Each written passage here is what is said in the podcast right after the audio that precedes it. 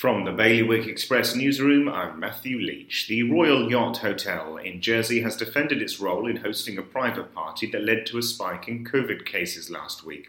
The hotel says that it followed all government guidelines and can't understand why it has been singled out for attention.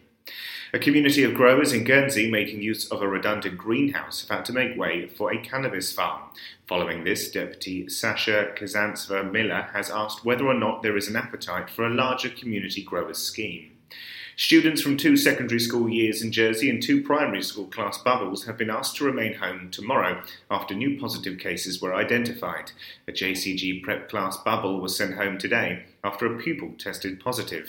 And preparations are well underway at Guernsey ports as the Bailiwick welcomes back its students from the UK as part of Operation Jingle Bells. Additional sailings and flights from a variety of regional airports have been scheduled throughout December. For more on all of today's stories, you can visit bailiwickexpress.com. Your weather today is going to be a generally cloudy day with some rain this afternoon. Wind will be a northwesterly light force 2 to 3, and there'll be a top temperature of 11 degrees. And that's Bailiwick Radio News, sponsored by HR Now. HR Now is Jersey's leading provider of outsourced HR services.